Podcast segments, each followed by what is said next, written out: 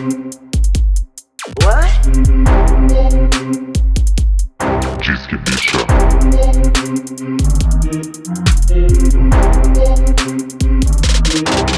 Bicha. Olá, sejam bem-vindos a mais um episódio do Disque Bicha. Eu sou o Satã, DJ, produtor musical. E estamos aqui com mais um episódio lindo, só eu falando para vocês, tá? Hoje não tem mais ninguém. Coitada. E. Ai, peixe, eu tô só ouvindo a pataquada aqui. Eu falei, vou deixar. Deixar pra até onde esse viado vai. Vamos lá, vamos lá. Pois se introduza então. Não preciso introduzir, quem tá escutando já sabe. É uma voz, assim, muito recorrente na cabeça dele, dessas pessoas. Essa pessoa lá, ela já. O pensamento que vem na cabeça dela já é com essa voz, É. querida. E- mas, assim, pra você que não me conhece, sou Duda Delo Russo. um nome, um corpo, um rosto. E hoje, alguns falecimentos. Ai, meu Deus, a, so a Sônia Abrão do podcast chegou. e vamos de recados. Primeiro recado, não esquece de seguir o podcast no Instagram e no Twitter. É arroba disquebicha. E também aproveita, já compartilha aí pra ajudar a gente o podcast lá nos stories que a gente vai repostar aí. Marca eu, marca a Duda, os nossos arrobas aí. Uhum, verdade. E eu sempre falo, gente, que a melhor forma de você saber quando tem episódio novo do podcast é você ativar as notificações do Instagram, principalmente de publicação. Sempre que tem episódio novo, a gente posta lá o card no mesmo minuto. Então você já sabe que tem um episódio novo. É o jeito mais fácil, bicho. Então ativa a notificação de publicação, Uhum. que é babado. E aí ali no Instagram já compartilha, marca a gente ali no Instagram, como o Satã falou. E também deixa um comentário lá no card, porque no final do episódio a gente tem um momento que lê aqui os comentários que vocês acharam, que vocês discordaram e que eu tô, ó. Nem aí, mas. Não, eu tá, aceito que discordem, mas discordem aí na casa de vocês e deixem lá um comentário. que eu vou amar discordar do discordamento de vocês. E aí vai ser ótimo, tá? E, inclusive, funcionou super no episódio passado. Teve a frase que todo mundo comentou lá no card do episódio. Qual que é a frase dessa semana, Duda? Qual que é a frase comentário mesmo? E já que é pra tombar, tombei. Ah, tá. É, vamos, agora toda semana tem uma frase que se você realmente está ouvindo esse podcast, vocês são um milhão de ouvintes aqui. Os números estão quase batendo, viu? E se você tá ouvindo a gente, você vai lá comentar agora. O que, Duda? Vai comentar. Acima da Beyoncé não está ninguém. Só a morte. Um fato, um fato, um fato, um fato, querida. É um fato. Uma frase que é um fato. Acima da Beyoncé não está ninguém, tá? Entendi. Então essa é a frase pra eu saber que você escutou aqui, que você tá acompanhando, tá? E é isso de recado, recados dados. Aham. E, gente, recentemente recebemos uma notícia muito da infeliz, né? Foi o falecimento da cantora, DJ e, e produtora Sophie. Ela que já citamos aqui várias vezes no podcast, que inclusive é a primeira trans a ser indicada no Grammy Awards. E a partir dessa notícia, resolvemos hoje homenagear e listar seis músicos que nos deixaram cedo demais. Hoje, assim, é um episódio gatilho, tá? Se você não está preparado para ouvir a gente falar sobre o seu artista. Ah, não tem o que fazer, vai ter que ouvir, né? Ou dá uma puladinha aí. Dá uma puladinha aí de cinco minutos. É, vamos tentar fazer isso de uma forma um pouco mais leve, mas respeitando o legado de cada artista aqui. Sim. É, eu sei que é muito difícil falar sobre esse assunto, é realmente gatilhar, como, Sala- como o Satã falou. Mas enfim, vamos hoje prestar essa homenagem, né? E a maioria deles, delas, é, morreram assim, meio que no seu auge, né? Porque morreram cedo. Eu acho que é o caso da, da Sophie mesmo, que a gente vai falar aqui primeiro. Faz esse gancho, então já. Uhum, já tô fazendo aqui, já tô no gancho, meu amor. Já tô no gancho. Oi, então, então barbariza. Sophie Cheon, conhecida artisticamente apenas como Sophie, foi uma cantora, produtora musical, compositora e DJ britânica. Ela colaborou aí com nomes gigantescos aí é, no mundo da música, como Charlie XCX, aí da PC Music, e Madonna. Ela se tornou a primeira pessoa trans a receber uma indicação pelo Grammy Awards na categoria Melhor Álbum de Dance ou Eletrônica, com o único álbum dela lançado, né, que é o Oil of Every Purse and Insights. Hum. A Sophie ela trabalhou escrevendo e produzindo para outros artistas. Foi uma das autoras e produtoras de Vroom Vroom, a música da Charlie, né? After the After Party e até mesmo ela trabalhou no Number One Angel da Charlie. Colaborou também com o DJ norueguês é, Kashmir Cat nas faixas com a Camila Cabello e a Mo. E além disso, como a gente citou ali, ela trabalhou com Madonna em Bitch I Am Madonna, um featuring com Nicki Minaj. Ai, bicha!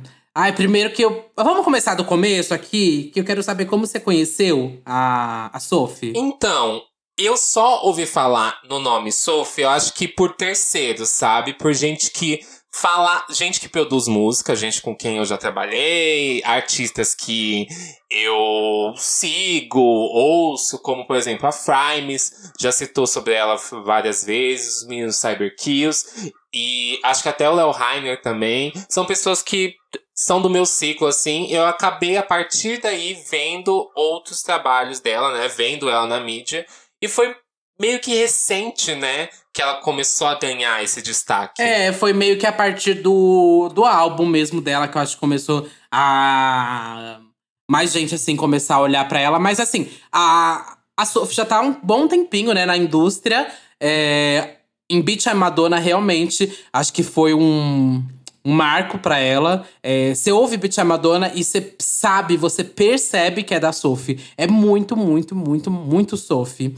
E eu não lembro, assim, ao certo, quando eu ouvi pela primeira. Não, acho que eu lembro. Foi em. Como que é o nome daquela música dela? Lemonade. Lemonade foi a primeira música dela que eu escutei e que eu fiquei muito passada. E aí eu fui tentar saber o que, que era aquilo. E aí eu vi que é, tava uma onda do hiperpop, que é mais chamado. É, enfim, fui tentar entender que, que tava naquela onda, quem tava naquela onda, quem tava fazendo o que ali. E foi mais ou menos aonde eu conheci ela. Mas eu acho que eu comecei a gostar muito mais da Sophie depois de, do álbum dela mesmo. Acho que depois do álbum dela que eu comecei a ter uma outra visão, porque não era só aquela coisa do bate-panela, da voz motorizada, tinha uma coisa mais de sentimento, tinha mais emoção. Uhum. Enfim, a partir do álbum que eu comecei a entender mais o universo Sophie. Eu lembro que eu vi muito, assim, muita, muita, muita matéria mesmo da Sophie quando rolou essa indicação dela no, no Grammy. Foi tipo assim, muito um, um boom de tipo Popline postando, Papel Pop. Nossa, foram vários portais postando sobre essa notícia, porque depois de anos, né? Depois Uhum. de tantas cerimônias, né, do Grammy, ela foi a primeira artista trans a ser indicada. Sim, eu se eu não me engano, já teve uma outra pessoa que foi indicada, mas ela não, ela ainda estava no processo de transição, parece que ela não tinha transicionado ainda. E então a, a Aham. Sophie realmente foi a primeira artista que já foi indicada é, pós-transição, né? Realmente é um marco. Acho que não teve ninguém, nenhuma depois ainda. Mas, enfim, ela é- é uma das mais importantes, assim, da indústria desse cena- novo cenário pop, né? Porque ela ajuda a moldar essa nova cara do pop, né? É, junto com a Charlie, influenciando muita e muita, muita gente. Eu fico chocada, assim, com a quantidade de lançamento hoje em dia que é extremamente influenciado por ela. E ela faleceu no dia 30 de janeiro de 2021, esse ano, né? Aos 34 anos, em Atenas. A editora da Sophie, a Transgressive Records, confirmou a causa da morte da artista como um acidente, comunicando que, fiel à sua espiritualidade, a Sophie subiu para ver a lua cheia e acidentalmente escorregou e caiu. E nessa mesma nota, né, a equipe da artista também escreveu que a Sophie foi pioneira em um novo som, uma das artistas mais influentes da última década, não apenas pela produção engenhosa e criatividade, mas também pela mensagem e visibilidade que foi alcançada. Um ícone de libertação. Ela realmente traz uma nova onda, né, principalmente para a música. A gente, como você citou, né, muitas pessoas são realmente influenciadas pelo que ela produziu e a gente consegue ver que depois desses trabalhos dela, acho que solo e dentro ali do que foi a Charlie, que é, ela é referência, né? A gente sabe o quanto a Charlie mudou o, o som do PC Music, a gente sabe o quanto ela influenciou tudo isso, né? E que com essas produções em conjunto da Sophie, né? Isso mudou muito o mercado. Principalmente, eu acho que a forma do que era enxergado o PC Music, do que ele passou a ser enxergado, né? Essa mutação de, de do gênero, que ele vai de algo extremamente agudo e de, um, de uma forma muito mais hiper pop para um panelaço, né? Que é o que a gente classifica mais ou menos hoje em dia. Uhum. E que eu gosto muito também desse movimento é que é muito pautado, né? Essa coisa do não, não binarismo. E, enfim, a, a, a diversidade de gêneros, possibilidades, enfim. É, porque tem toda essa coisa da, da. uma distorção, né, da voz. Então, isso dá muitas possibilidades, assim. Uhum. Eu, sempre, eu quando, sempre quando eu escuto essas músicas mais do hiperpop, o, o bate-panela no geral, né? É, você nunca sabe se é homem ou mulher e tanto faz, sabe? Com aquela voz toda distorcida, é tipo, é uma possibilidade para várias cantoras. E até a Sophie, quando ela começou, no início da transição dela, tinha toda essa coisa da distorção da voz e tal. Que eu acho incrível, incrível. Eu acho que nas principais músicas, né? Sim, eu entendo, talvez. Eu entendo muita gente que não, não curte, sabe? É um som um pouco mais diferente, é um pouco mais agressivo.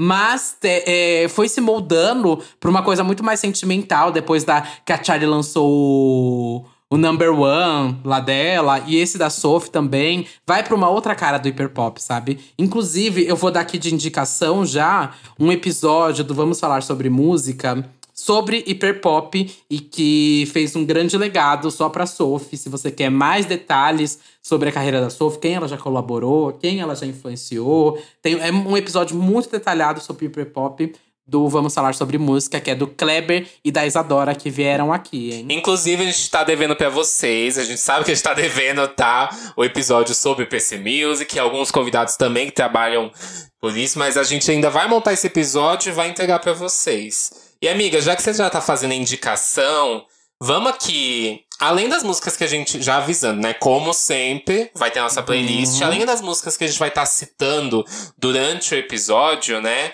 As, a gente vai indicar algumas que também estarão lá sobre cada artista. Uhum. Quer fazer uma indicação aí das que você gosta? Olha, vou colocar duas da Sophie. Hum. É Pony Boy. Ponyboy é muito. Ai, eu ia indicar essa. Tudo bem, eu essa. posso trocar, eu posso trocar, tem várias das Não, que pode gosto. indicar, pode indicar, pode indicar. Pode ser, então, Ponyboy e Lemonade. Hum, é porque essa Pony Boy é muito minha cara, amiga. É. Ah, mas Face Shopping tá na sua indicação? Tá, óbvio. Ok, então, porque senão eu ia falar, se não tem esse Face Shopping, eu tenho que colocar Face Shopping. É. Eu vou indicar Face Shopping. É, é, que eu acho Pony Boy e Face Shopping muito a minha cara. Muito, uhum. muito, muito mesmo. É, eu vou indicar Face Shopping e vou indicar It's Okay to, to Cry. cry. Que eu acho que vai para essa, essa outra vibe que você falou, mais sentimental. Eu acho. Eu, eu gosto do clipe dessa música porque uhum. ele tem. Eu gosto do, dos dois clipes, assim, eu acho que são os mais bombados, né? O Face Shopping, que tem toda aquela distorção, aquela coisa muito louca, né? Nossa, é muito bafo esse clipe. É, juro pra vocês, gente. É, é, é, sério, eu só vou autorizar você dar pausa agora pra ver esse clipe. Se você nunca viu esse clipe da Sophie, Facing Shopping. Face Shopping é muito, muito, muito bafo. Pode continuar. e It's Okay to Cry é um clipe que ele tem uma crescente, né? A música, ela parece que ela vai tensionando até o final, que chega naquele ápice, e todo o clipe traz isso, sabe? Eu não sei como esse clipe ainda não foi barrado, né? Uhum. Por, por causa do peito dela e etc. Mas espero que nunca seja, né? E a próxima artista aqui é a princesinha do RB, a Lia. A Lia Dana Hamilton foi uma cantora, atriz, dançarina e modelo norte-americana. Ela começou a cantar na infância dela e participou de talent shows como Star Search antes de iniciar sua carreira profissional. E em 1991, a Lia assinou seu primeiro contrato fonográfico com a Blackground Records e, após três anos, lançou seu álbum de estreia, que é o Age and Nothing But a Number. Durante uma década de carreira, ela lançou três álbuns de estúdio e participou de dois filmes. Ela acumulou ainda cinco nomeações ao Grammy Awards e vendeu mais de 24 milhões de discos pelo mundo todo. Aqui eu já quero deixar algumas coisas salientadas, hein, gente? Que é, esse álbum, Age Nothing But a Number, é polêmico. Tem uma grande polêmica por trás. Hum. Ai, meu Deus, aqui eu ele, esse nome persegue, mas eu preciso falar, né? Fala, fala, solta a língua. é porque é, a Lia é uma das, assim, minhas cantoras de R&B preferidas. Ela é, morreu muito cedo, gente. Daqui a pouco a gente chega nessa parte da, do falecimento dela. Mas ela estreou com esse álbum, Aham. Age Nothing But a Number, que significa o quê? Idade não é nada além de um número. E num cenário muito caótico, porque ela estava se casando com 14 anos com ninguém mais, ninguém menos que Aaron Kelly, né? Aaron Kelly casou com ela quando ela tinha 14 anos. Ela negou na época. E aí a família dela descobriu, viu que era verdade. Quando ela tinha mais ou menos ali uns 15 anos, a família conseguiu anular esse casamento dela. Então tem essa problemática. É um álbum incrível. Mas naquela época é, foi visto assim meio negativamente, mas a galera passou um pano, sabe? O álbum foi super bem de vendas. é, ele estreou, se eu não me engano, acho que é. Ele estreou já no, na, nos- no top 100 mais vendidos e foi milhões de vendas. Mas enfim, já começo com esse cenário de que a Lia, ela foi muito manipulada desde que ela tinha ali 14 anos pelo Aaron Kelly, que fez ele casar com ela. Tipo, com 14 anos você não consegue decidir o que você quer na sua vida, sabe? É impossível. Imagina um casamento, sabe? Não, Kelly- jamais. Jamais. Eu tenho 25, não consigo pensar sobre isso. Mas enfim, o Aaron Kelly já tava com uns 30 e poucos anos, né? Então essa a história da, da Lia, pra mim, inteira, é um grande gatilho. Porque ela sofreu muito, gente. Mesmo sendo uma das maiores estrelas é, em ascensão, ela passou por muita coisa pesada. E também gostaria de falar que se você não conhece a Lia, é, você provavelmente nunca ouviu uma música dela. Mas eu vou citar aqui algumas coisas que você conhece sim, viu? É, provavelmente você já viu alguma vez no SBT passando, ou na Globo passando é, Romeu Tem Que Morrer. Um clássico. Já viu, né, amiga? Eu nunca vi esse filme. Eu acho que eu Quê? nunca vi. Assim, por esse nome, deixa eu jogar aqui pra, eu- pra eu ver. Com Jack Chan. Tem que morrer. Sim, Eu passou não lembro. tanto, mais tanto, mais tanto no na na SBT Romeu tem que morrer. Enfim, a Lia tá no filme Romeu tem que morrer. Não é com o Jack Chan, não, mulher. Com Jet Li. Com Jet Li. Ai, meu Deus, a xenofobia, meu pai. Ai, gente, passem pano pra mim. Sempre confundo. É, é. E ela ainda fez a trilha sonora de Dr. Dolittle. Hum. Que, tipo, é um, um mega filme. E ela ainda fez aquele outro filme, A Rainha do. Como que é o nome? A Rainha dos Condenados. A Lia fez, que é um clássico dos clássicos. Se você não conhece aí, provavelmente você não tá lembrando de nome. Mas esse filme passou muito na televisão também. É, é um ícone, assim, de figurino. Não, esse, esse filme passava, assim, várias vezes, eu acho que depois. a- aquele filme de segunda noite, sabe? Da Globo que tinha.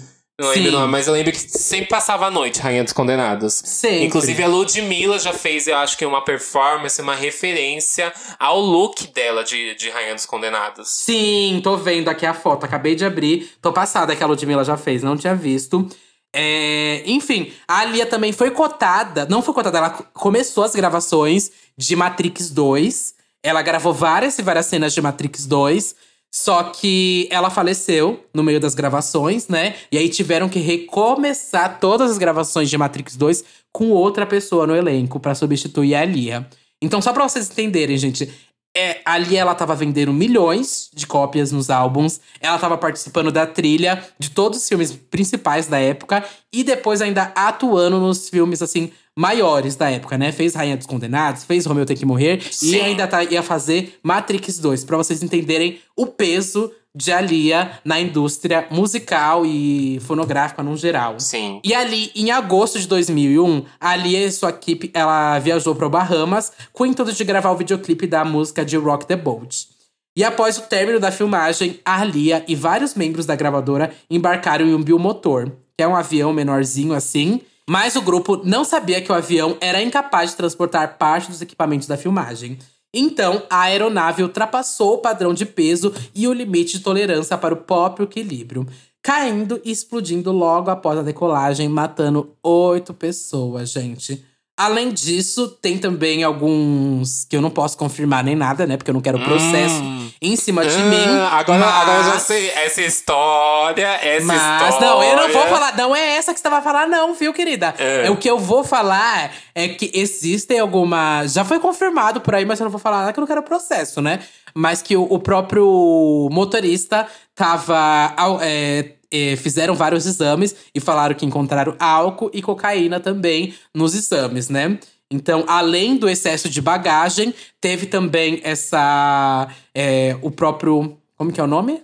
Do. Do quê? Motorista. Que não chama motorista, né? Do aero. Ah, é o. Não, é o piloto. Piloto, piloto. Ó, quem é isso? Quem não sabe o que é isso? O aeromoço. O piloto também estava nessas circunstâncias, né? E claro que também pra internet ainda tem também a, a grande fique aí da Beyoncé, é, do Jay-Z. Sim. Porque assim, a, pra quem não sabe, ela cresceu a, numa mesma fase que ali Destiny Child tava no seu auge. Chelsea. É, Beyoncé tava saindo para uma carreira solo já, né? Já tava iniciando esses trabalhos. Inclusive, a gente vê o trabalho dela sendo espelhado, assim, gente, os clipes, claramente, é a mesma coisa do TLC. São clipes que comandavam a estética da era, sabe? Você vê muitos trabalhos que são espelhados nos clipes dela. Uhum. E aí, tinha toda, tem toda essa fic, né, criada na internet, que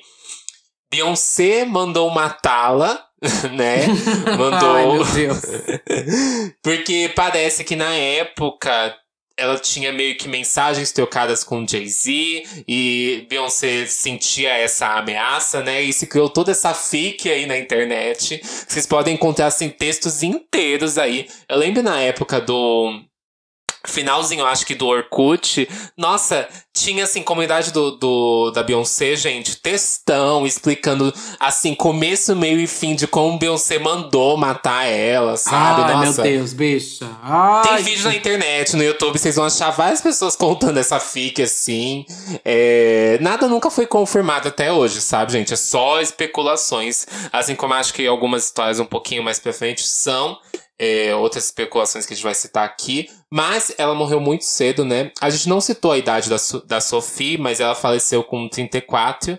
E ela faleceu com 22, gente. Tipo. Muito nova, muito, muito, muito. Não fez muito, nada muito, da vida, muito, sabe? Parece que não fez. Ela, ela fez muito durante não, a vida ela dela. Fez mas muito, bicha. muito Mas muito jovem, gente. Uhum. Muito jovem. É que o babado é que ela começou muito cedo. A ascensão da Lia também foi muito rápida. Então, parece que, uhum. é, é que, uhum. ela morreu, gente, com 22 anos. E a bicha já tava gravando Matrix. Fez, tipo, dois filmes clássicos. Trilha sonora pra um monte de filme aí também, que é clássico na indústria. O álbum próprio dela, auto-titulado Alia, é um dos mais clássicos do R&B. É, tipo, sei lá, top 5 mais clássicos do R&B. É, mas eu acho que é, não, nunca vale a pena é, você ligar essa morte dela com a Beyoncé. Isso não tem nada, nada a ver. Nunca não, foi comprovado nada, nada, ver, gente. Tem nada a ver. Então. Isso é coisa de mídia, fazendo especulação mulher contra mulher. Sempre ouvi isso, total, sabe? Total. E aí você vê uma pessoa com o impacto que, ela, que a Lia teve no, no RB. Pra vocês terem noção, o impacto da Lia foi tão grande na indústria que ela foi reconhecida por diversas publicações, incluindo a Billboard,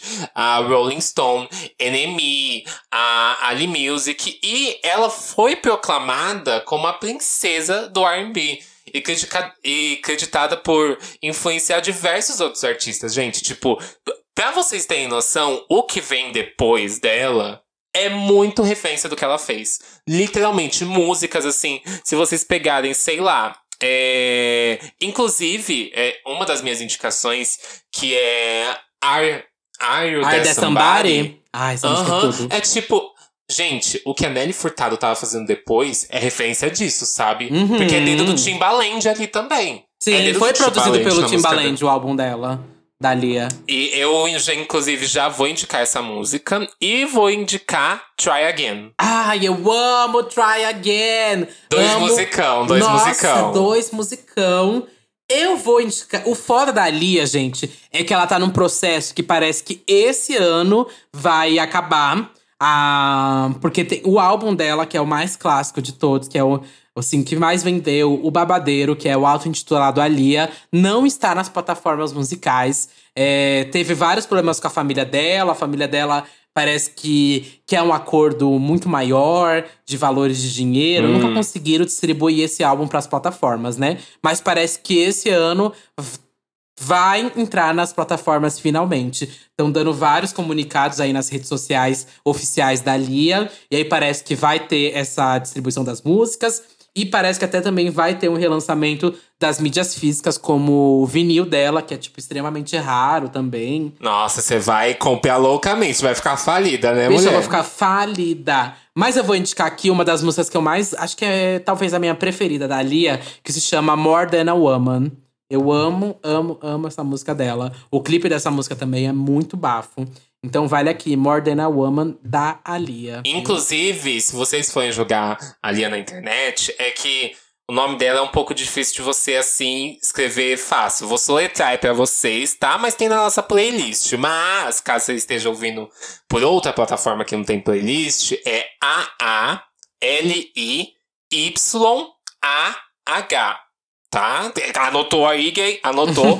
pois então, tem é, uma página lá no YouTube, né? Tem um canal do YouTube que está reupando os clipes dela em 4K. Ah, sim, eu tô vendo. Tá perfeito, gente. Tá, parece que foi gravado, tipo, agora o clipe, sabe? Com a qualidade que eles estão reupando, assim, com o tempo. Nossa, perfeito. Assim, eu sei que é chato, porque eu sei o quanto é chato colocar vídeo antigo do YouTube pra assistir na TV ou coisa assim, e ter aquela sensação de tipo, nossa, não tá nem vendo o rosto das pessoas. É, é meio ó. E a gente sabe que tem muito clipe assim que não, não fica muito bom, mas olha. Peguem esse canal e vejam ele todo, gente, porque todos os clipes estão perfeitos e vocês vão ver o que ela é de referência pra música. Ah, eu vou aproveitar também aqui, já que você é, fez essa indicação, que eu vou indicar também o portal Alia BR lá no Twitter. É um portal que tá super atualizado sobre ela. Eles fazem várias e várias tweets também sobre a Lia. Estão legendando várias entrevistas, tipo da Missy Elliott sobre a Lia, de vários artistas sobre a Lia. Uhum. E, enfim, estão postando vários, vários conteúdos lá. Vale super a pena seguir o portal Alia BR se você quer saber mais da história da Lia. Como eu falei, é uma artista que, gente, fez muita coisa, muita coisa mesmo. Então vale fazer essa, essa pesquisa sobre a Lia, viu? Pra entender até o cenário do R&B atual, tipo de Cisa, Kelani, é… Tipo, todas essas artistas da, da, da atualidade do R&B, até Chloe Hale, tudo e todas elas beberam muito da Lia, gente. E não, Chloe e Hale atualmente, elas estão bebendo do R&B raiz. Uhum. O que elas estão fazendo de clipe, eu acho que principalmente visual. Acho que o sonoro a gente vê que tem essa essa coisa muito contemporânea e muito muito pra frentona, sabe? Mas o visual do que elas estão fazendo nos clipes, gente, elas estão bebendo assim da fonte todinha do que a gente tá falando em todos esses episódios sobre R&B. E já falando do R&B, né, que das estrelas do R&B, vou falar aqui de uma das integrantes do eu, eu, pra mim, o maior grupo até hoje, junto com Destiny Child. Claro que vai ter gente que vai falar outros, mas pra mim, no mundinho do Dadelo Russo, Hum. são os maiores grupos formados, maiores girl bands até hoje, tá? Que é a Lisa Nicole Lopes, ou mais conhecida como Left Eyes. Ela foi uma rapper, cantora, compositora, produtora e dançarina norte-americana. Ela participava do famoso grupo Girl Group, ou Girl Band, como você prefere chamar, TLC, ao lado da Tione e da Rosonda. Além de cantar e atuar nos backing vocals e dançar, a Lisa também foi integrante com maior número de créditos nas composições do grupo, gente. Ainda criando também looks que as meninas usavam, ela também criava as coreografias. E a Lisa ainda recebeu quatro Grammys, viu? Com o grupo do Chelsea. E vários e vários hits, gente. O Chelsea é um dos maiores grupos, como já falamos aqui até naquele outro episódio dos girl bands, girl groups, como você preferir. E ela ainda teve carreira solo também. Produziu dois singles que foram pro top 10 dos Estados Unidos, com Not Tonight, You Know What's Up. E alcançou ainda número 1 um no Reino Unido com Never Be The Same Again. E lançou, é, poucos meses antes da sua morte, o seu álbum de estreia Supernova. Bom, a gente já falou muito de Chelsea aqui. Mas eu acho que. Sim, tem um episódio, tem né, episódio, sobre isso, né? que é. Se você não ouviu, tem um episódio sobre girl groups, que a gente tem, inclusive, participação do Anderson Vieira e da Minzy, do 2NE1. Vai lá ouvir, que esse episódio é tudo. Tem entrevista, é show. E a gente fala muito, muito, muito do Chelsea.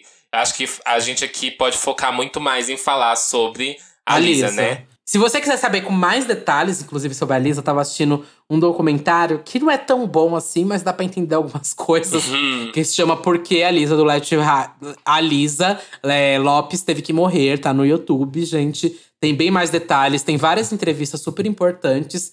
Mas para dar um contexto aqui para vocês sobre a Lisa, ela passou também por várias negligências. Primeiro que ela era, ela teve um namoro, um affair é, com um jogador super famoso. E ele chegou a bater nela. E aí, quando ele bateu nela, ela quis queimar os tênis dele.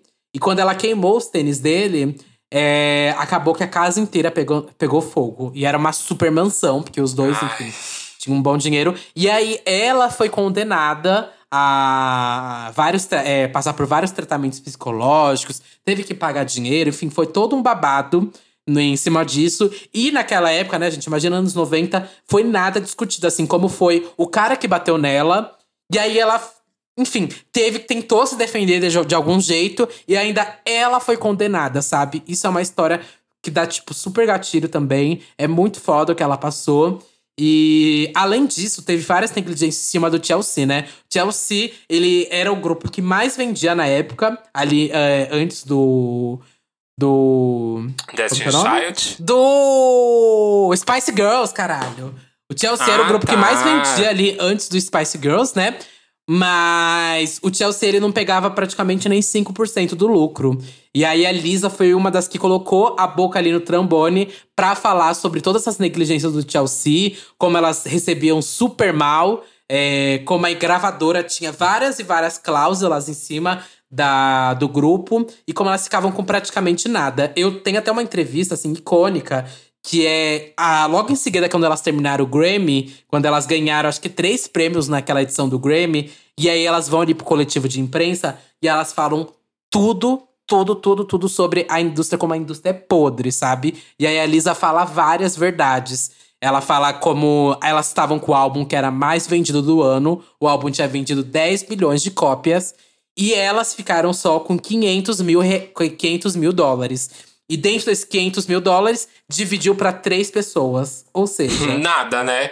Nada. ficou muito. pô, É, assim, pensando que elas tinham 300 milhões de reais. É, 300 milhões não. Que elas tinham 10 milhões de álbuns vendidos, sabe? Isso não era nada, gente. Nada, nada, nada. Enfim, a Lisa teve uma história super conturbada, né? Além desse babado com o namorado dela, que ela botou fogo. Aí ela foi super mal vista na indústria depois. Depois, ainda, quando ela falou sobre todas essas podridões da gravadora, ela também foi super atacada na indústria. E ainda teve a, a treta também, né? Qual ainda teve treta? a treta com as meninas do Chelsea. Ah, é verdade. Que no caso, ela, depois quando ela lançou a carreira solo, né? Ela teve uma treta lá que entrevistaram ela, entrevistaram as meninas e acabou. Já tinha umas brigas de bastidores, né? Rolando desde que elas eram um grupo, né? Antes de elas se separarem pela primeira vez, né? Teve uma briga aí muito feia e que vazou várias coisas aí delas falando uma sobre a outra. Depois acabou que a Lisa, ainda em entrevista, né, fomentou mais essa briga, né, colocou mais lenha na fogueira, as meninas também, falando mal sobre ela especulando que as meninas não faziam nada no grupo, que ela escrevia, ela fazia coreografia, ela fazia tudo, e ela ainda criou um desafio para as meninas, né, falando que se elas eram boas mesmo, elas iam aceitar o desafio que seria o nome The Challenge, que seria um disco com as três, só que seriam três discos solos, Uhum. chamado The Challenge, uma coletânea, né? E que os fãs decidiriam quem era a melhor delas três, comprando os- o The Challenge aí e colocando as meninas nessa parede, né? As meninas claramente recusaram. E depois meio que aconteceu todos os. A, é, a Lisa acaba é, lançando dela mesmo por conta própria, né? Mas é, ele sai bem, assim, de vendas, mas mais focado nos Estados Unidos, né? Não foi nenhum absurdo como o Chelsea. Mas eu nem consigo considerar não, que foi não. fracasso, nem flop, nem nada. O lançamento então, dela. Então, o que aconteceu com esse CD solo. foi o seguinte. Os singles que ela lançou antes foram muito bem. Esse Not Tonight e You Know What's Up foram dois singles super bem nos Estados Unidos. E aí teve o single que foi bem lá fora, né? É, atingiu muito bem o, o, ali o top 10, né? O número 1, no caso, do Reino Unido. Só que. Ah, mas calma aí. Essa música que atingiu o top, o top 10 do Reino Unido, inclusive, é porque é com a, é com a Mel C do Spice Girls, essa música. Então tinha todo esse Mas babado. aí, né? o que aconteceu? É... O CD saiu pra tiragem, pra venda, e ele não foi bem as vendas lá fora, o Supernova. Quando ele saiu pra tiragem, eu não sei se vocês sabem, né? Mas antes, antigamente, né? Agora é bem diferente. Quando era feita essa tiragem de vendas de CD, é, cada local do mundo, assim, para um artista muito grande, ele tinha datas específicas. Então lançava em um local primeiro, aí depois de um tempo, às vezes meses depois lançava em outro local, e aí depois, muitos meses depois, sei lá, chegava no Brasil. O Supernova foi lançado no Reino Unido primeiro, e as vendas não foram bem. E aí eles decidiram não fazer a tiragem de venda nos Estados Unidos. Ele não saiu para tiragem de venda, o Supernova. Só os singles anteriores saíram e o Supernova não saiu. E aí rolou E a rolou. Lisa, gente, ela tava trabalhando no documentário. Ela ficou 30 dias lá em. Se eu me engano, ah, esqueci o nome da, do estado que era que ela ficou, mas ela ficou 30 dias lá nesse estado. E com a amiga dela e com a irmã dela, com várias amigas dela e com a irmã dela. E então ela tava filmando tudo que é pra esse documentário. E ela tem até uns vídeos dela falando que ela queria contar a história dela a partir da visão dela, né? Porque foi muito manipulado pela mídia. É, quando ela botou fogo lá na casa é, por acidente. E depois ainda, quando ela botou a boca no trombone sobre todas as negligências da gravadora. Enfim, ela queria fazer um documentário sobre a vida dela com a visão dela, né? Sem manipulação de mídia nem nada. E ali em 25 de abril de 2002, infelizmente, acontece o acidente de carro durante a viagem com ela, a irmã e as amigas dela que estavam ali dentro do carro. Só a Lisa acabou falecendo, né, nesse acidente. As outras meninas é, sobreviveram. E a Lisa que estava inclusive dirigindo, né? Uhum. Tem um vídeo na internet desse momento, né? Se você é, se quiser ver, tá, o a próprio documentário foi lançado, né, anos depois pela VH1, ali em maio de 2007. Então tem essas cenas. Estava sendo gravado o momento que o carro capota. Sim. É, é, bem forte, não sei, não recomendo vocês assistirem, não. Mas é bem forte essa cena. Sim. No caso, o documentário que ela tava trabalhando, né? Ele foi meio que modificado, né? Ele tinha um, um intuito. E aí, no final, após o falecimento dela, eles colocaram o documentário como The Last Days of Left Eye. Os últimos dias de Left Eye. E por fim, gente, em 2009 foi lançado o álbum póstumo dela, o I Legacy, com músicas apresentadas no Supernova é, e outras inéditas, inéditas. Além de incluir novos cantores e rappers convidados, como a Missy Elliott, Lil Mama, Shamiro né, e outros. É, eu não falei aqui, mas teve tributo pra Lia e também teve tributo pra Lisa. Porque se você for perceber, as duas, elas faleceram muito próxima uma da outra. E as duas faleceram muito cedo, né? Sim. Ah, foi acho que oito meses depois da Lia, a Lisa acaba é, falecendo. E as duas, né, são grandes nomes do R&B. E talvez os dos mais importantes do R&B até hoje. Então, teve toda aquela, todo aquele funeral que era cheio de artistas. Tipo, com Janet Jackson, com a Missy Elliott, Timbaland, Usher. É, e aí teve todos os tributos também no VMA, Grammy… É, se você procurar aí na internet, tem vários e vários tributos. Vale a pena também assistir. Os clipes póstumos com a, Lil, a Missy Elliott, com o Usher, participação de vários artistas. E a gente vê, inclusive, a Missy Elliott fazendo tributo para essas duas artistas, né? Como citado aí, tanto participando de, dessas versões novas da música, como na época também ela falou muito sobre. Acho que a Missy Elliott é, eu acho que é a que mais abraça tudo isso, né? Abraça todo esse legado do rap, do R&B. e de todo mundo. Ela sempre tá meio que citando, abraçando todos os artistas, né, que trabalham Uhum. sobre isso. Sim. Ah, inclusive a Lia, gente, teve uma coleção recente com a MAC, que é muito bafo. Só assim de curiosidade, tá? É, pra você procurar, é uma coleção babado da Lia com a MAC. É o super tributo que a MAC fez pra Lia, é babado, viu? Mas vamos aqui pra. Ah, vamos aqui pras indicações do Chelsea ou da Lisa? Vamos, vamos. Eu quero indicar aqui duas que eu acho que a gente já acabou indicando, né, no, no episódio do, das Girl Groups. Mas o óbvio do óbvio, tá, gente? Porque eu acho que são realmente as minhas favoritas. Que é No Scrubs. Inclusive, vou indicar também Waterfalls. Eu vou indicar, mim, são as então, melhores. uma da Lisa solo.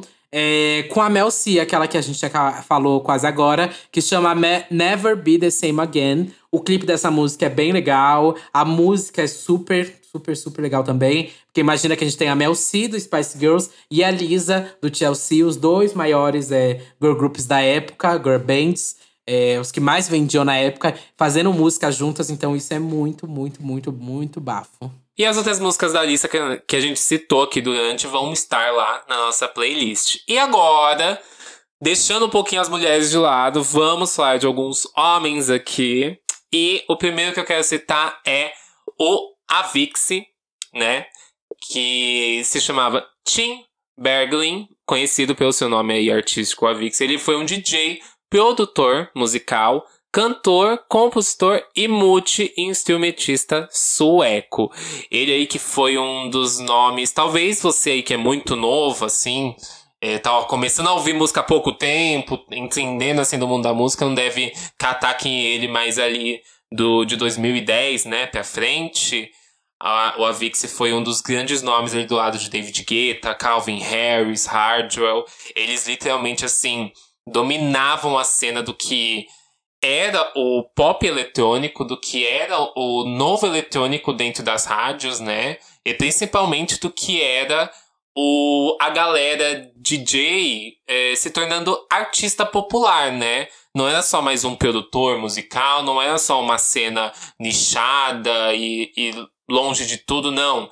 Eles eram cara, rosto, pessoas. Gente, eles tinham shows próprios, sabe? E eram shows gigantescos. Não tô falando, tipo, em um DJ set numa boate, não.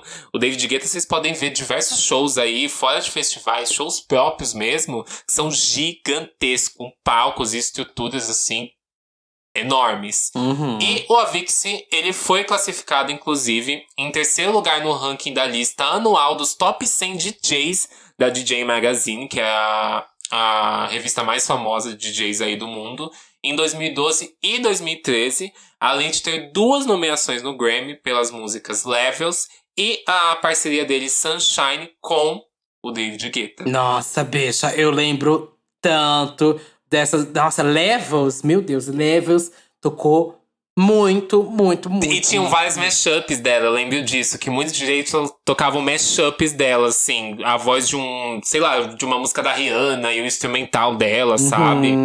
Nossa, é que, é que ele fez vários e vários hits, né? Que a gente vai citar aqui. Tipo, se você não lembra pelo nome, você vai lembrar alguma dessa música, você já entrou num Uber e tava tocando na rádio, sabe? em algum momento você já se esbarrou com essa música. Lá em 2003, o Avix ele lançou o primeiro álbum de estúdio, que foi o True, que eu acho que provavelmente é a maior sucessão dele, né? Que chegou ao top 10 em mais de 15 países. E ele é aí formado pelos hits Wake Me Up, You Make Me, Addicted to You e Hey Brother. Nossa, essa música, gente, assim. Ah, não, mas acho que o Wake Me boate. Up foi mais. Você não acha que o Wake Me Ah, Up eu foi acho mais? que. Eu não sei, é que Hey Brother eu peguei um pequeno rancinho, porque, nossa, tocava demais essa música, eu não aguentava mais ouvir. E eu tocava essa música. Bicha, acho mas que boate era essa que tocava isso? Eu... Hey Brother, amiga, todas as boates tocavam Poxa, na bicho, época. se toca isso numa boate gay, eu fechava minha comanda, viu?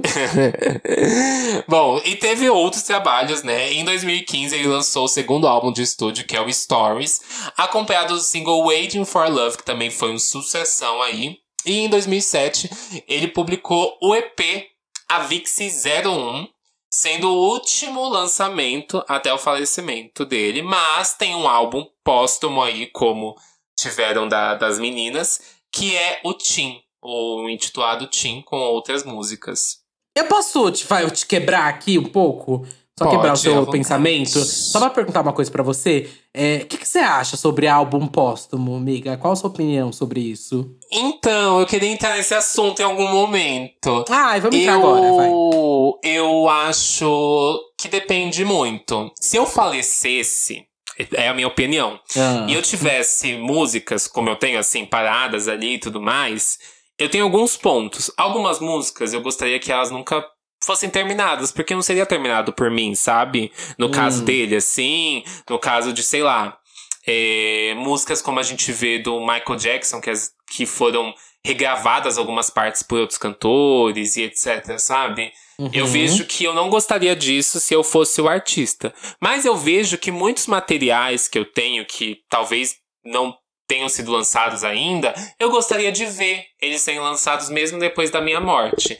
Então, eu acho que alguns trabalhos que são compilados de coisas do artista, que já estavam prontas e não foram lançadas, sabe?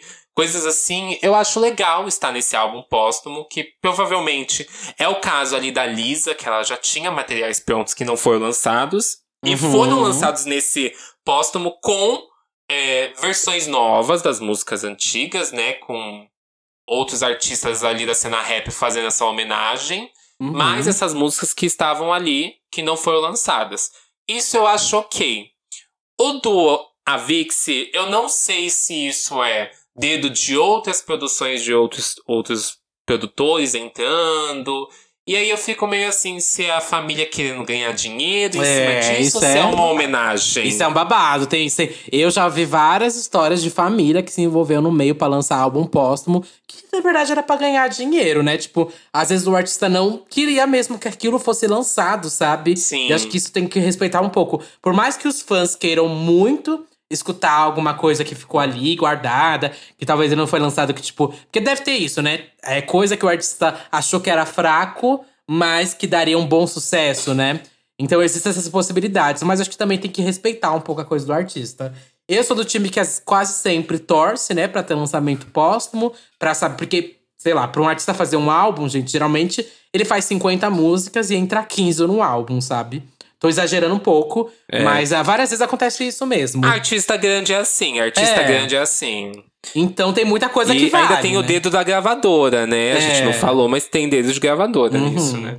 Então, depende da situação, eu sou a favor do álbum póstumo. Dependendo da situação, como lançam e como isso é talvez depois distribuído e tudo mais, né? Uhum. Eu sou a favor, mas eu também não sou depende. É depende muito da situação. É. O que eu acho legal é quando acontecem aquele, aqueles tributos e homenagens. Isso, assim, teve tributo ao Vix, teve tributo a todos esses artistas que a gente tá falando aqui, citando, e até outros, se vocês gostarem do que a gente fez hoje, pode fazer, tiveram vários tributos aí, até em premiações, né, que a gente ainda costuma ver, igual a Celina, que teve recentemente tributo feito pela Jennifer Lopes, né? É verdade. E assim, eu sou super a favor disso. Eu só acho que você tem que respeitar a individualidade artística dele. Se você vai além disso, se você realmente quer explorar o que o artista ta- tava fazendo, ou desrespeitar a arte, né? Colocando qualquer de qualquer outra pessoa ali naquele meio,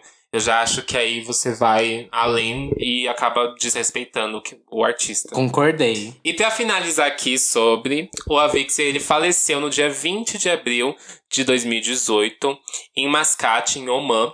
A causa da morte dele não foi divulgada explicitamente, tendo várias matérias aí fazendo diversas especulações, mas é, a família dele fez um comunicado e através desse comunicado aí foi meio que constatado que foi suicídio. Infelizmente, um artista que também morreu muito jovem, com 28 anos, gente. Nossa, sim, muito, muito, muito, muito novo. Mas ele teve, enfim, grandes hits, como a gente já falou aqui, né? É, eu não conheço tanto sobre o Avicii, mas os hits pelo menos chegaram em mim, gente. Foi, foram músicas que furaram completamente todas as bolhas. Nossa, mas eu lembro que Wake Me Up, gente, você entrava no táxi e tava tocando, sabe? Qualquer, qualquer lugar, até ônibus, o cara do ônibus tava ouvindo Wake Me Up. Uhum, sim. Todo, todo, todo, qualquer canto, gente. Foi assim, o hino dos héteros do, do eletrônico. Teve esse movimento muito forte, né? Que eu sinto que hoje. Era tipo, imagine Sim. que o Alok tá, que é muito forte hoje em dia. A gente tinha, tipo, David Guetta, a, a Avicii e o Skrillex. Acho que eram os três, assim, que eram os mais comentados da época, que você ouvia em cada canto e vinha fazer Lollapalooza. Ainda tinha também Major Lazer, né? Que é o com Aham. o Diplo. Sim, é que Major Lazer era muito mais uma outra vertente, né? Era mais galera assim de festival. Nossa, a gente ama um festival, conhece Diplo, Major Lazer. Estavam começando a crescer ali. Mas assim, Calvin Harris. É... Ai, Calvin Harris também, é verdade. Rehab, todos esses DJs e produtores, assim, eles estavam na cena muito bombados. Tem remix deles, assim, a torta e a com todo mundo. Nessa época era David Guetta fazendo remix com Madonna, era Rehab fazendo remix com Rihanna. Todo mundo tinha, tipo, um DJ fazendo remix no seu álbum, sabe? A última faixa, sempre tinha isso. Ai, sim. Eu lembro até daquele. Qual que era o nome daquele DJ que usava um capacete de Mickey? Que usava o quê? Era um capacete de Mickey, não era? Tipo uma máscara de Era Mickey. o Deadmal, Deadmal. Isso, lembro muito bem Uhum. também. Tem Martin Garrix, nossa. Dá, Nossa! dá pra gente um dia trazer alguns outros DJs e produtores aqui e a gente falar um pouco dessa cena que eu acho que vale, porque tem muito material aí, viu, gente? Uhum. Mas qual que são as músicas que você indica aí, amiga? Ah, gente, eu não conheço muito da Avicii, então eu vou bem no óbvio, sabe? Eu vou indicar Levels e Wake Me Up, porque essas duas eu lembro do amigo meu, o Henrique. Um beijo, Henrique. O Henrique ama essas músicas. Toda vez que eu entro no carro dele, toca em algum momento. Ele tem no, num pendrive. Aí toda vez volta pra essas Ah. músicas, porque ele ama essas músicas. Então, essa indicação vai pra você, Henrique. Tudo. Eu vou indicar Addicted to You. Eu amo muito essa música, o clipe dela é lindo, os vocais que tem essa música, nossa, foda para um caralho.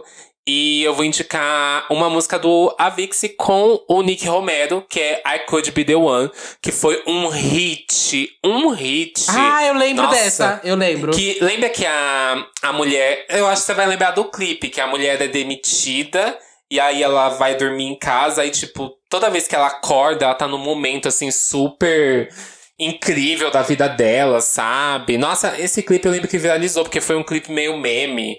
Essa música, assim, também tocava horrores. Bom, e agora vamos pra outro macho aqui. É, esse aqui, com toda certeza, você conhece, gente. Não tem como você não ter passado um momento da sua adolescência que você não quis ser grupo. Quer dizer, ah, gente, eu tô. Sempre esqueço que estou falando com uma nova geração. Uma geração 2000, e- que nasceu já em 2005, sei lá. Ai, eu sempre esqueço. Porque eu tive esse momento que eu queria ser grunge, né? Você teve esse momento grunge? Do All-Star riscadinho, um- flanela. Não, eu tive um momento Não? que eu queria. Eu era mais além. Eu queria ser from o quê, amiga? Eu Ai, queria ser uma coisa assim, Tokyo Ah, Hotel. não, eu era, não, eu era- amiga, eu tô falando de grunge raiz, querida. Que o sonho era ir pra Seattle, que, enfim, tinha. Não. Nossa, bicha, eu vivi esse momento, né? Mas vamos lá. É, Vamos falar aqui do Kurt Cobain. Kurt Donald Cobain, que foi um cantor, compositor e músico norte-americano, famoso por ter sido fundador e vocalista e guitarrista da banda Nirvana. Com 14 anos, o Kurt ganhou sua primeira guitarra e aprendeu a tocar alguns covers, como Back to Black, do ACDC. E em pouco tempo ele começou a compor suas próprias canções. E durante o ensino médio, ele ainda montou uma banda chamada Fecal Matter, que posteriormente, com a entrada do Chris Nova, Novoselic, a chapa afrouxou, passou a se chamar Nirvana.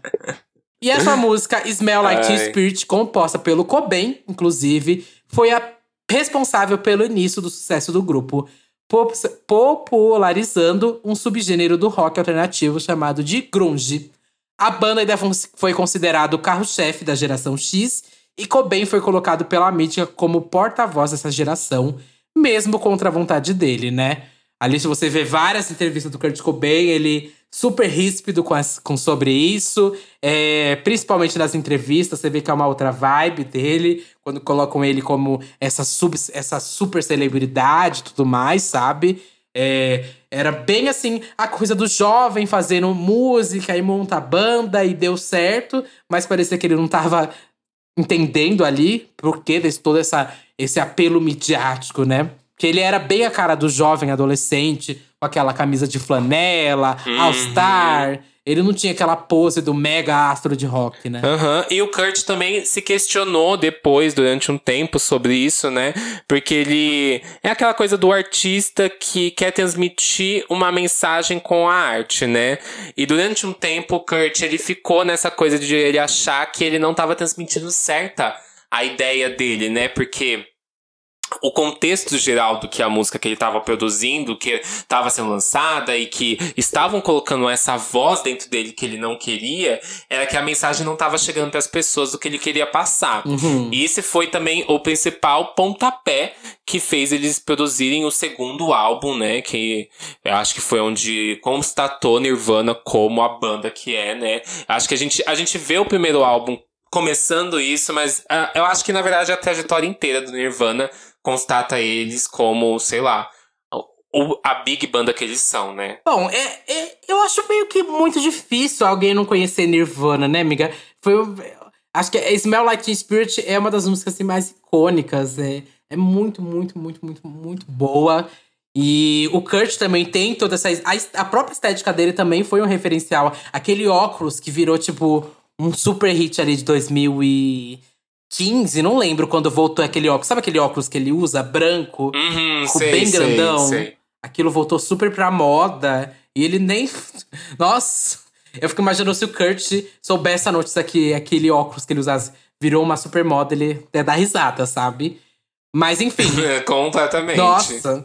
É, porque é toda aquela. O, o grunge tem essa coisa do largado, né? Não tem nada de moda nem nada, mas virou um grande referencial de moda. A coisa da roupa largada, coturno, xadrez, flanela. Uh, toda essa, esse, essa composição virou é, um referencial para os jovens. Uhum. E amiga, todo jovem, todo jovem, eu acho que norte-americano, aqui a gente não pode falar tanto, né? Mas todo jovem ali, uh, como eu falei, tipo, Bleach, que é o primeiro CD, ele não teve tudo isso, mas Nevermind, todo jovem tinha capa de Nevermind numa camiseta, num pôster na parede, Nevermind, aquela capa do bebê na água, sabe? Aquilo ali é icônico. Uhum. Até hoje, né? Até hoje. É Referência muito... pra tudo. Nossa, eu acho aquela capa muito, muito, muito bafo.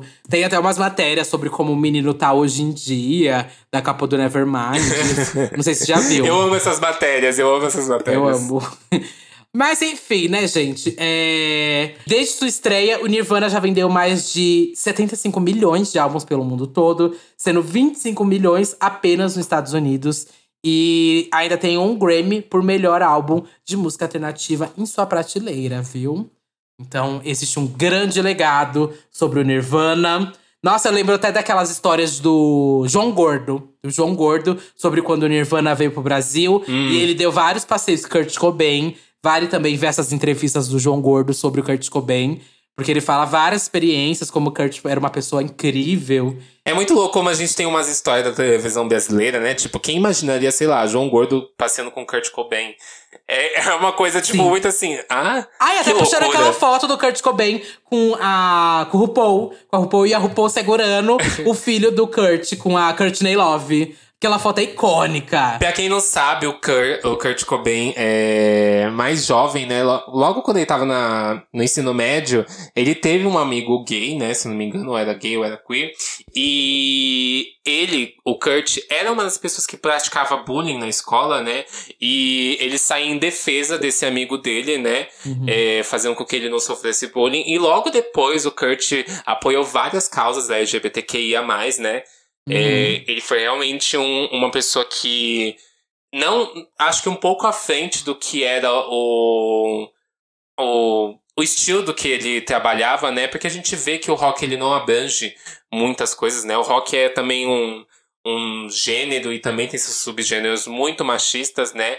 E a gente vê uma banda gigantesca como Nirvana, que sei lá, gente, Nevermind, o CD, é um dos CDs mais vendidos do mundo. Uhum. Ele sozinho, ele vendeu mais de 30 milhões de cópias. Uhum. Isso é um número, assim, avassalador. Pessoas acima disso que venderam 30 milhões é tipo Michael Jackson com 40 milhões, sabe? Beatles, são, são coisas assim muito, muito lá pra cima. E ver um artista hétero com essa estrutura de grandeza apoiando a comunidade, né?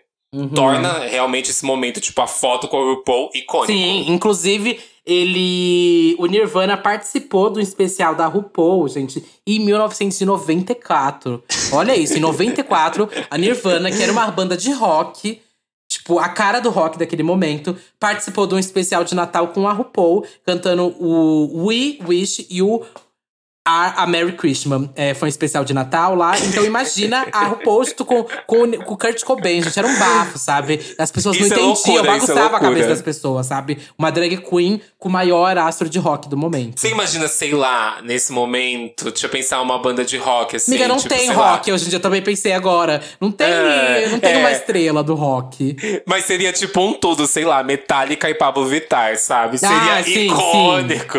Sim. sim. E em 8 de abril de 1994, Cobain é encontrado morto em sua casa em Seattle com uma nota de suicídio. Até hoje, há controvérsia sobre a causa da morte. O detetive contratado pela sua ex-esposa, Courtney Love, descobriu que a nota de suicídio tem uma letra diferente da de Cobain e não possui suas digitais.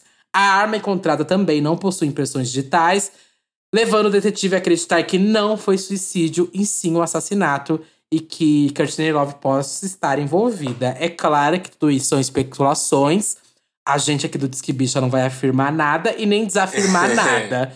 Mas existem todas Sim. as especulações em cima de foi suicídio, não foi suicídio. É, até no final ali da morte dele, quando foi gravado aquele MTV Unplugged, como que é? Aqui no Brasil a gente chama de acústica MTV. Uhum. É, tem várias músicas ali que ele dá meio de sinais de como ele estava muito triste.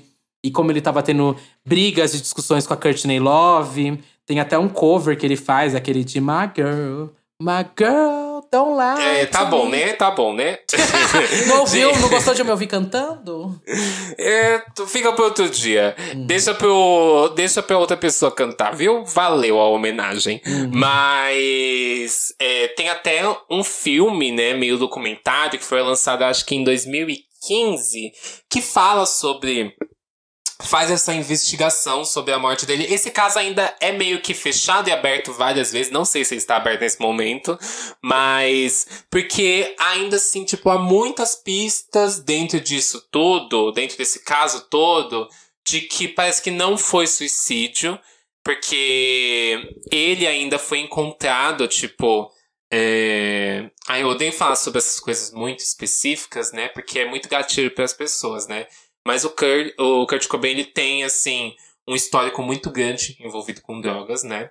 E ele foi encontrado com um, uma alta quantidade de drogas no corpo que, segundo os especialistas, não fariam com que ele tivesse autonomia suficiente para cometer um suicídio, que foi o caso dele. Então, assim, é um caso que ainda eu acho que vai dar muito pano pra manga, né? Provavelmente aí durante mais uns bons anos, até que, sei lá, é, a família é, pare de falar sobre isso, porque a família ainda comenta sobre isso e a mídia ainda instiga mais isso, então. É, a mídia realmente é uma coisa muito podre por esse lado, porque vida e mexe, eles vão tentar tirar algo do fundo para que tentem conseguir mais informações sobre isso. Até porque. Pra gerar mais uma matéria, né? Sim, e a gente sabe o quanto o nome do Kurt traz visibilidade, né? Ainda hoje, nos tempos de hoje. Sim. Vamos de indicação aqui então? Vamos. Eu quero indicar aqui duas músicas que são do Nevermind, que é meu álbum favorito. Que uma. Aí todo mundo deve conhecer essa música, porque, sei lá, é trilha sonora de filme, sabe? É Come As You Are. Amo! É um todo. E eu vou indicar outra aqui, que é uma coisa assim, um fofa, mas também não é. Que é Lithium. Lithium. Amo eu amo também, amo. Nossa, ai, foi certeira nas indicações, hein? ai, amiga. Elas eu são perfeitas essas músicas. Aqui, essa que eu acabei de falar, que eu acabei de cantar para você, que é Where Did You Sleep Last Night? Tem uma versão remasterizada Tudo. em HD no YouTube do canal do próprio Nirvana. É, nossa, eu lembro muito bem da minha adolescência, cantando tanto essa música, ouvindo tanto essa música. Esse acústico MTV, no geral, do Nirvana é muito bom. Foi ele que ganhou o Grammy, inclusive. Foi ele que ganhou o Grammy de, de álbum de música alternativa. Ah, é, né? Uhum. Então, vale aqui super o acústico do Nirvana pra você assistir. Lembro que eu tinha um DVD pirata que eu assistia tanto, mais tanto, mais tanto desse acústico MTV. Pode puxar. E a outra música que você. Você nem indicar uma outra? Ah, é que eu falei, é, eu queria indicar, acho que eu tô em dúvida se eu indico In Bloom. Ah, vou indicar três, meu cu. In Bloom e Hurt Shepherd Box, porque eu amo o clipe de Hurt Shepherd Box. É super. Super parece estar numa viagem de doce. É uma doideira, gente. Hurt Shepherd Box. E aqui eu quero trazer, antes da gente citar a última pessoa, é que o Kurt entrou pra lista aí do Clube dos 27. Pra quem não sabe, é, o Clube dos 27 é um termo que usam para citar o grupo de músicos, né? De forma geral, assim, músicos é, que faleceram aos 27 anos, frequentemente pelo uso excessivo de bebidas alcoólicas, drogas ou alguns atentados mais violentos, como homicídio ou suicídio. E tem uma lista bem grande de artistas, né? E posteriormente também é, citaram muito esse caso porque são artistas que estavam, tipo, meio que no auge da carreira, né? Que eu vou citar aqui. Brian Jones, é, Jimi Hendrix, gente. Que vocês já devem ter ouvido esse nome alguma vez na sua vida. É, Janis Joplin também, que é um nome muito grande. Jim Morrison, Kurt Cobain e a próxima artista que a gente vai falar, Amy Winehouse. Só que salientando que, assim, pra mim, eu lembro quando eu escutava muito esse termo do Clube dos 27. Eu via muito, muito esse termo. E eu falava, nossa, com 27 anos, né? Deve ser meio novo e tal. Mas eu até pensava, ah, mas é, já, já é adulto, né? Aí hoje em dia eu tô com 25 anos e eu fico pensando, gente, ele está no começo da vida.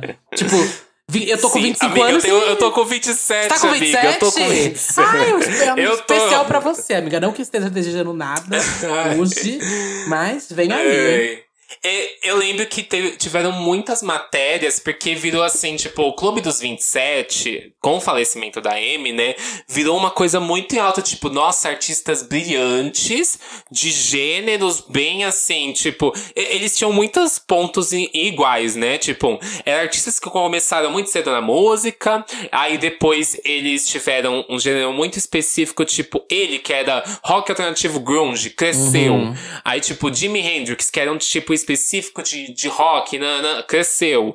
A Amy Winehouse, que era um jazz misturado com vários outros estilos, cresceu e faleceu, sabe? Tipo, Uhum. eles fizeram toda um- uma tríade, assim, na MTV falando sobre isso. Eu lembro de uma época que teve isso. Vários programas fazendo matéria sobre o Clube dos 27. Foi realmente, assim, um momento, né? Sim, sim. São percursores, assim, de movimentos é, musicais. E que, enfim, acho que todos em comum têm esse uso excessivo de bebidas alcoólicas e drogas, né? Uhum. E aqui a gente vai pra ela que é um grande gatilho pra mim, que é a Amy Winehouse. Acho que foi, é uma das artistas, assim, uma das maiores artistas que eu já ouvi na minha vida. E Jade Winehouse, ela foi uma cantora, compositora britânica, conhecida pelo seu poderoso contralto vocal e pela mistura de gêneros musicais que ela fazia, incluindo o soul, o jazz, o R&B e até ritmos caribenhos como o ska. A Amy, ela iniciou a sua carreira artística aí bem cedo na adolescência também, como a gente falou do Kurt. E é, por causa da forte tradição que ela tinha na, é, da sua família dentro da música, né, que ligava ao jazz.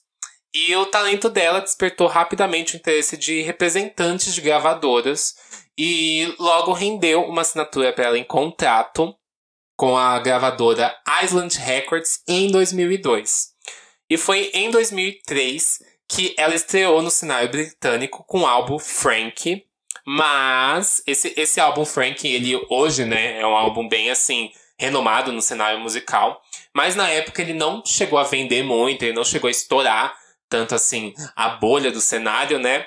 E foi só em 2006, com o segundo álbum de estúdio, que é o Back to Black, que a Amy realmente conquistou a proeminência que ela tem como artista, né? Uhum. O Back to Black, ele obteve aclamação dos críticos e com êxito, né, do de Rehab, que eu acho que é a assinatura, né, da Amy, é a música assinatura dela.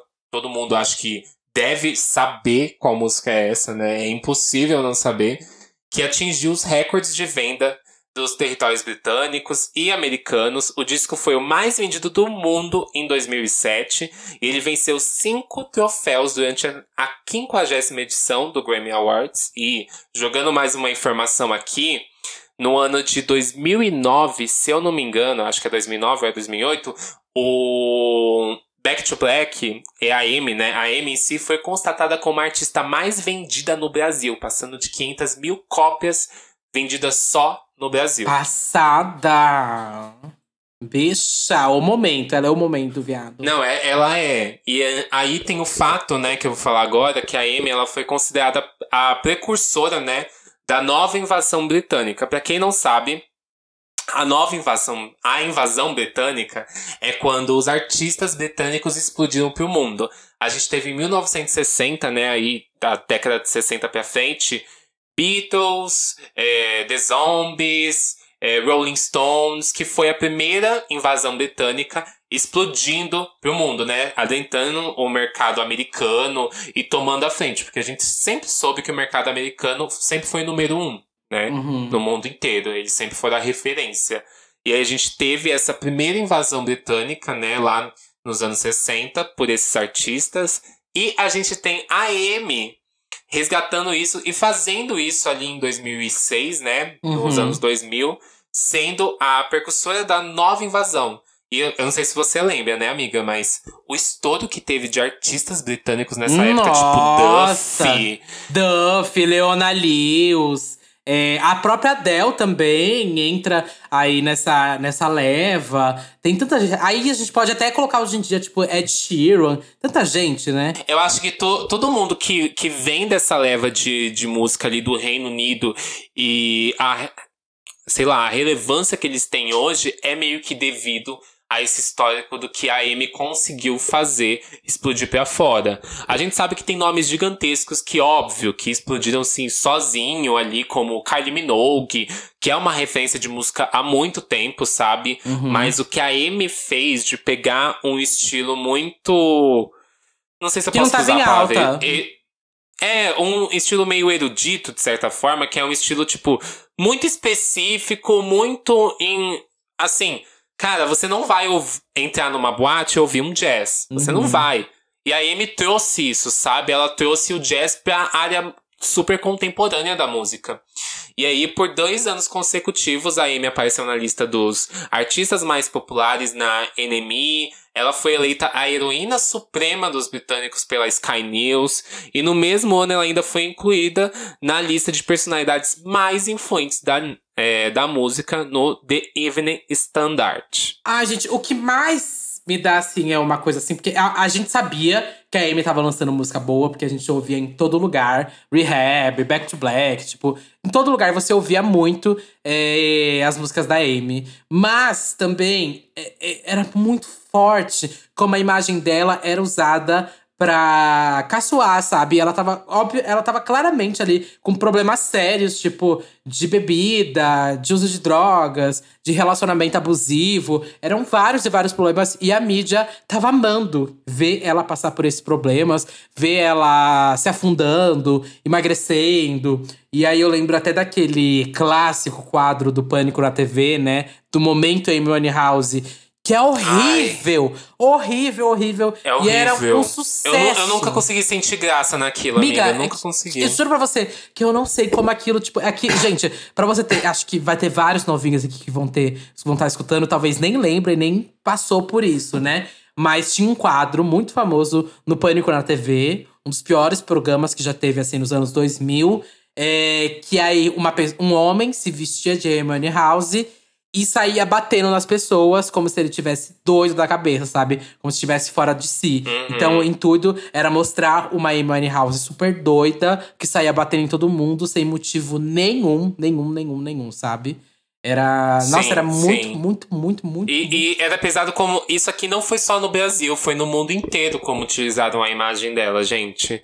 E assim, a mesma coisa que a gente vê, o que a Britney sofreu, acho que a, a, Britney também, eu lembro disso, né? Que a Britney era especulada que ela morreria aos 27, né? Por tudo que tava acontecendo com ela. É, depois que a Amy faleceu, ocorreu esse momento, né? De que, tipo, a mídia pressionou muito a Amy.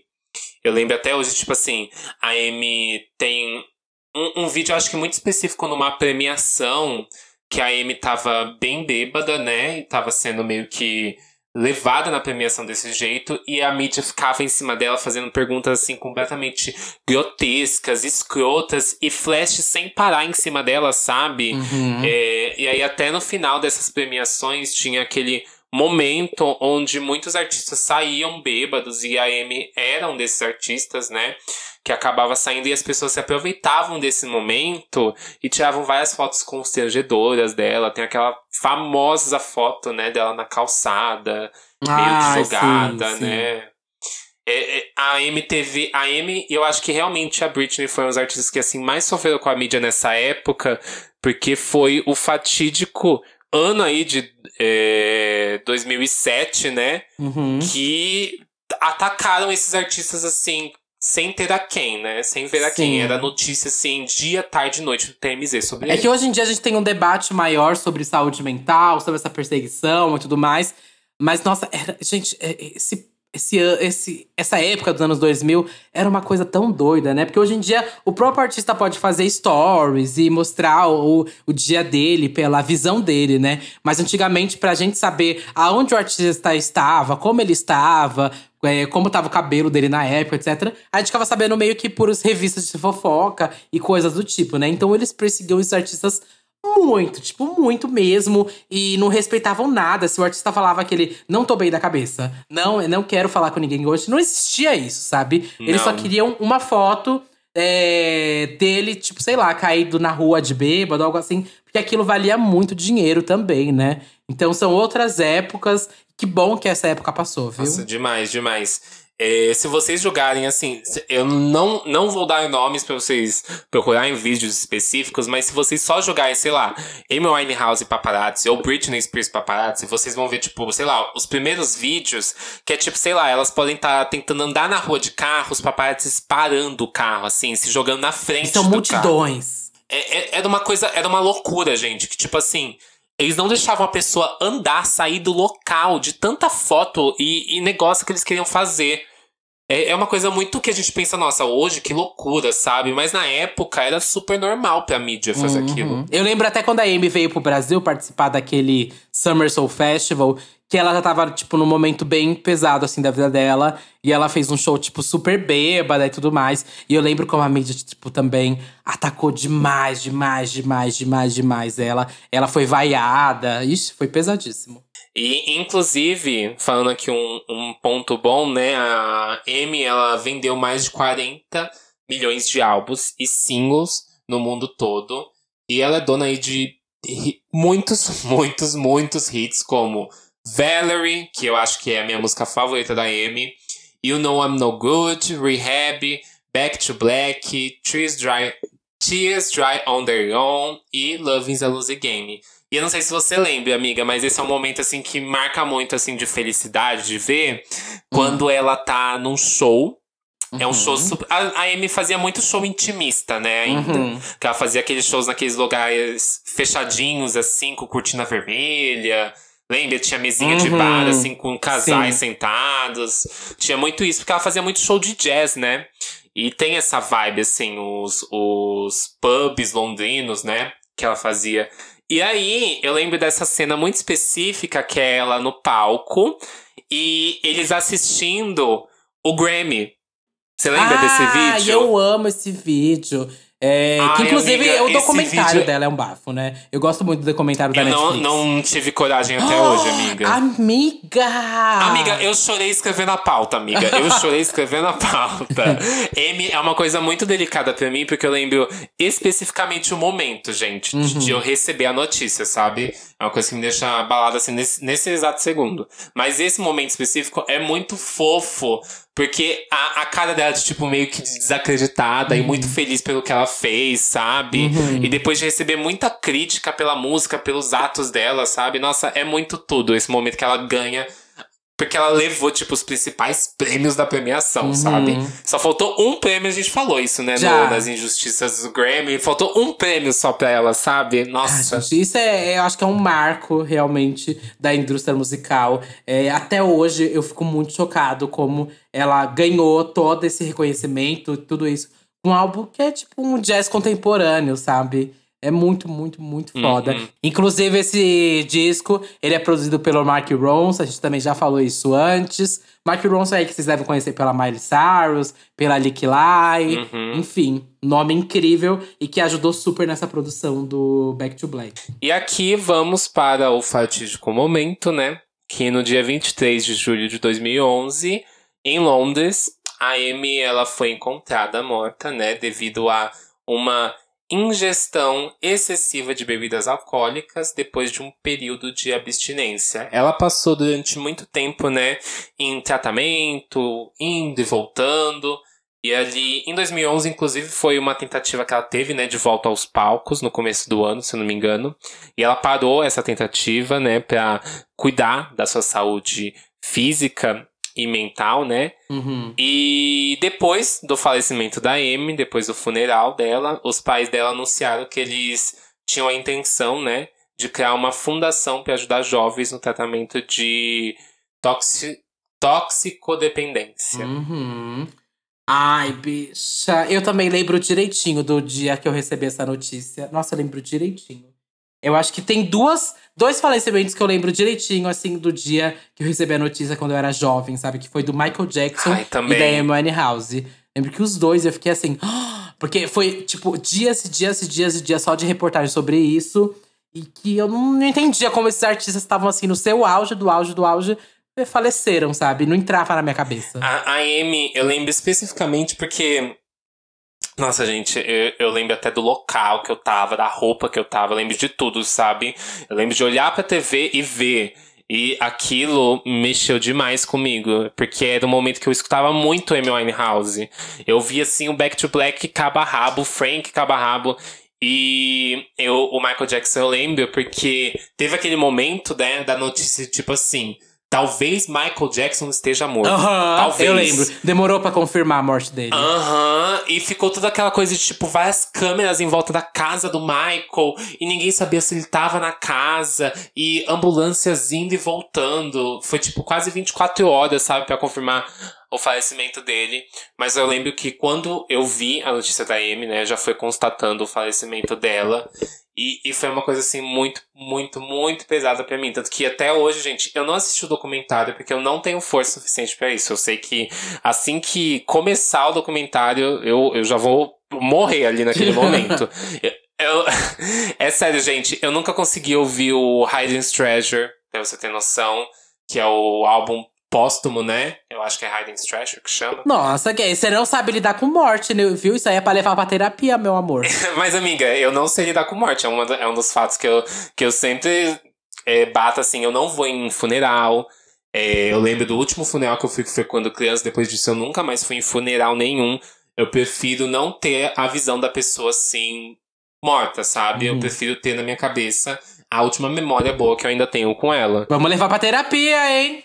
É, eu não sei lidar com morte, é uma coisa que eu não sei realmente lidar assim dessa forma. E Amy foi uma coisa que mexeu muito comigo. E eu lembro o quanto, assim, esse assunto reverberou durante anos, gente. Anos, anos, anos, porque foi ainda uma perseguição depois, né, pro, pro ex dela, né? Aquela perseguição contínua sobre por que, que ela faleceu, quais foram as uhum. culpas de tudo, o irmão dela falando sobre isso, família dela falando, Sim. e aí, em várias entrevistas do ex dela, e aí, nossa, gente, foi assim, infernal, infernal como a mídia fez essa morte não se tornar tipo, vamos fazer um momento pra gente homenagear sobre ela, e sim como uma investigação de que o que levou a tudo isso, como se a mídia também não tivesse culpa Exato, sobre aquilo. exato. Esse também acho que foi o meu maior problema com isso. Que eu ficava puto, né? Tipo, é, a- todos os programas que ficavam no, amavam noticiar, ficavam esperando sentadinho pra noticiar uma queda dela, sabe? Estavam ali, ai meu Deus, Uhum. a, a, a Amy que perdemos e tudo mais. É, foi um show de hipocrisia. Mas enfim, vamos aqui pras indicações, pra gente não se estender. Vamos! Eu quero indicar aqui a música que eu mais amo da Amy, que é. Tem duas, Qual? tem duas são assim, as minhas favoritas. É Valerie. Uhum. Eu amo Valerie. Amo. Pra mim é, assim, uma música muito perfeita. Mas tem duas versões de Valerie, né? Eu vou indicar aquela versão que tem o featuring lá, que é a versão mais A do Glee? acustiquinha. Hã? A- Não, tu é, é louca? e eu vou indicar aqui é, Love is a Losing Game, que é uma música que assim, tira meu coração pra fora. Só que a versão demo da música, que é aquela versão mais Você é toda acústica. diferentona, né, gay? Ai, que bicha chata. É porque torna a música mais triste essa versão. E uma outra que eu vou jogar aqui, que é uma música animação, uma música alto astral da Amy, que é Monkey, é, Monkey Man. Eu amo essa música, amo. Olha, eu amo o Back to Black, mas tem momentos que eu fico até me questionando: será que eu gosto mais do Frank? Eu fico muito nessa dúvida, porque eu gosto muito Ai, dos é dois. difícil. muito difícil. Mas as duas que eu vou indicar são do Frank. E pra mim é tipo, é o início perfeito do álbum. Toda vez que eu escuto, eu me arrepio demais pra essa transição das duas músicas, que é Stronger Than Me e You Send Me Flying. Perfeitas, Então, perfeitas. pra mim, quando eu tô play, é, quando eu play assim, em Stronger Than Me e já vai pra You Say Me Fly, é tipo. Parece que me chutam pro chão e depois me dão um chute quando eu tô no chão, sabe? É, acaba comigo essas duas músicas. Então, vou indicar essas duas. Ainda tem a terceira, né? Que é Funk Me Pumps, mas que é a sequência perfeita ali do álbum, né? Stronger Me, pra depois Say Me Flyer e depois Funk Me Pumps. É, é muito, muito bom. É muito, muito foda. Inclusive, eu quero, eu quero deixar aqui a indicação também do DVD da Amy, que é o I Told You I Was Trouble, Live in London. Esse DVD também é incrível. Eu acho que é, é assim, eu acho que é, é o live mais famoso também dela. Que ela tá com aquele vestidinho cinza, sabe? E Ai, o cintinho sim. preto. Sim. Não, é. Esse DVD vocês precisam assistir, é muito perfeito. Acho que a D, é que a Amy, ela ficou muito característica pelo estilo dela, meio pin-up, né? E aquele cabelão. Ela ficou, ela ficou muito tradicional por causa disso. E a gente acho que lembra disso até hoje, né? Uhum, o delineado grosso, o vestidinho de Sim. bolinha. Bicho, é um bafo, é um bafo. Amiga, eu tenho várias amigas que fizeram piercing no, no, em cima do lábio, assim, por causa dela. Ai, tenho sim, eu também amigas. tive. Também tive. e, gente, com isso, a gente encerra aqui as nossas homenagens a esses artistas, né? Primeiro, trazendo informações pra vocês, né? Fazendo também as, as homenagens. Não esqueçam de ouvir todos esses artistas na playlist. Se vocês gostarem, vão lá conhecer também as músicas próprias desses artistas. As playlists estão disponíveis no Deezer e no Spotify. Disque Bicha, só jogar lá, Disque Bicha separado, o que vocês acham? Beleza? Beleza, querida. E vamos ler os comentários, então, do último episódio? Vamos, vamos nos comentários do último episódio. O episódio sobre. O episódio, o nosso último episódio foi sobre a analisando os cantores do Big Brother 21. Vocês comentaram muito lá. Isso. Vamos lá para os comentários. Primeiro comentário do Tarcísio de Souza. Não acompanho muito o mundo do rap trap, mas sempre tive a impressão de que nesse nicho, nesse nicho você precisa viver o que está cantando. Acho difícil pro Jota voltar a ser levado a sério nesse mundo depois do, está- do que está se mostrando no programa. Olha, eu acho que ele vai se voltar, vai voltar sim pro rap, mas eu acho que ele não vai ter a mesma credibilidade no discurso dele, né? A própria Carol também acho que vai ter uma galera com um pé atrás no discurso dela. Mas não sei, se eles trabalharem bem essa gestão de crise, pode ser que dá certo. Uhum, também acho. Acho que estão trabalhando bem a gestão de crise da Carol, viu? Uhum. E eu quero citar aqui alguns comentários de pessoas que me odeiam. O Caio S. Silveira, um tal de Kaique Vogo Satã, fez eu ouvir aquela bomba chamada Toma Toma. tem a Fernanda também comentou o que, que é essa música com MC Sapão. E tem outros comentários aqui de vocês. Gente, eu vocês precisam, vocês precisavam ouvir o que é essa, esse delírio que é a toma-toma do Fiuk com sapão, gente. Graças a Deus eu passei longe disso, nunca dei play. Graças a Deus. Tu, pois, tu aguarde um dia que a gente fosse ver. Eu vou, a primeira música que eu vou colocar vai ser essa. Ah, aguarde. Coragem, coragem. E aqui o Rodrigo PDS comentou: Eu espero que a Carol consiga se redimir como aprender com os erros. É, e que venha um álbum incrível, porque ela arrasa. Eu acho que a maior resposta da Carol mesmo vai ser lançar um álbum Boca de Se Fuder.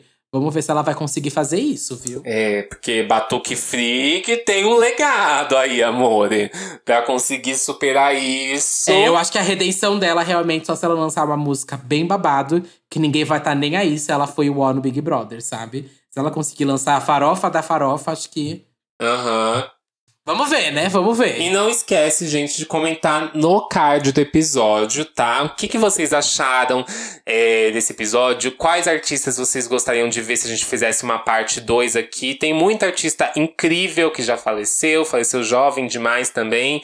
Ou até alguns artistas que sei lá, como Michael Jackson, que faleceram, é, sei lá, depois de anos de carreira, Whitney Houston, que a gente pode até fazer um episódio sobre. Mas vocês precisam comentar lá sobre isso, tá? E aí a gente vê com os comentários de vocês se a gente faz novos episódios sobre. Eu sou Satan, vocês me contam em qualquer rede social por arroba satanmusic, S4TAN. Tem remixes aí a cada duas semanas no meu canal. Vão lá ouvir é, remix de modo turbo que saiu e tá bombando, inclusive. Tô tentando fazer uma petição pra Luísa Sonza lançar oficialmente.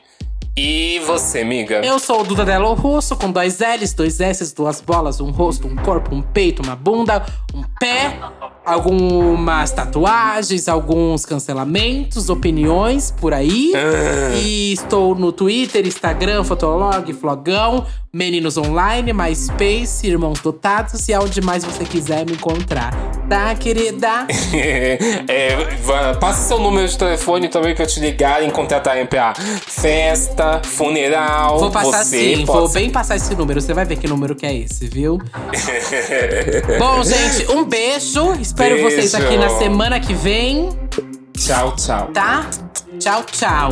Vão ouvir todas as artistas, viu? Que essa playlist vai tá babada. Até eu vou escutar.